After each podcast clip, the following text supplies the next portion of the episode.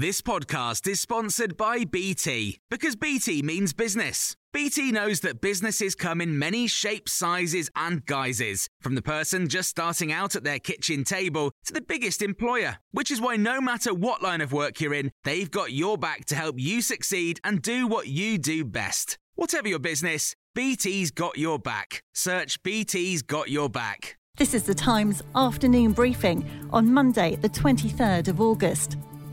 Defence Secretary Ben Wallace says the Kabul evacuation effort is down to hours now, not weeks.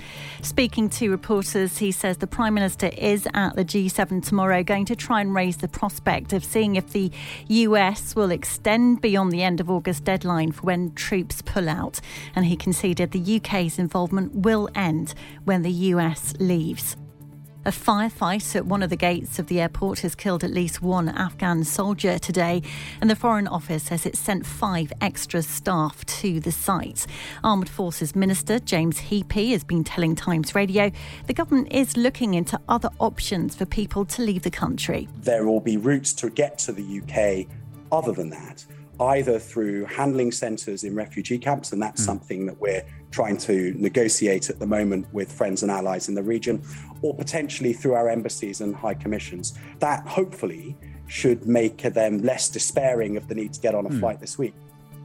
Young people have shared stories of the effects of having long COVID on an NHS video as part of a push to get more under 30s vaccinated. It comes as 16 and 17 year olds in England are being invited to book their first COVID jabs from today.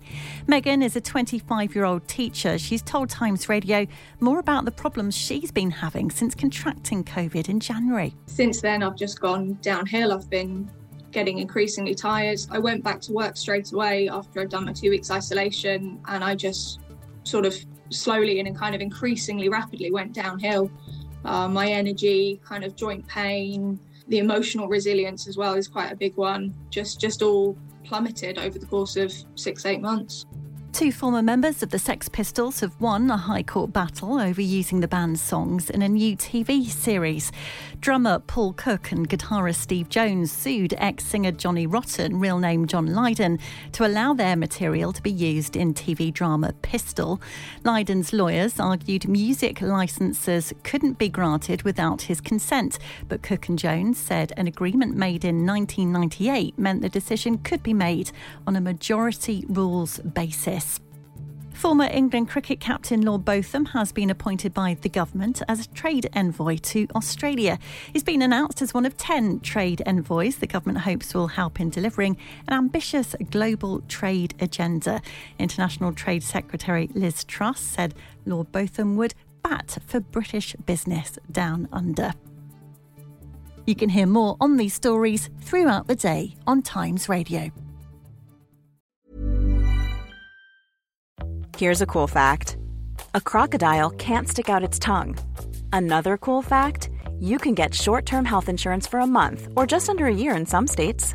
United Healthcare short term insurance plans are designed for people who are between jobs, coming off their parents' plan, or turning a side hustle into a full time gig.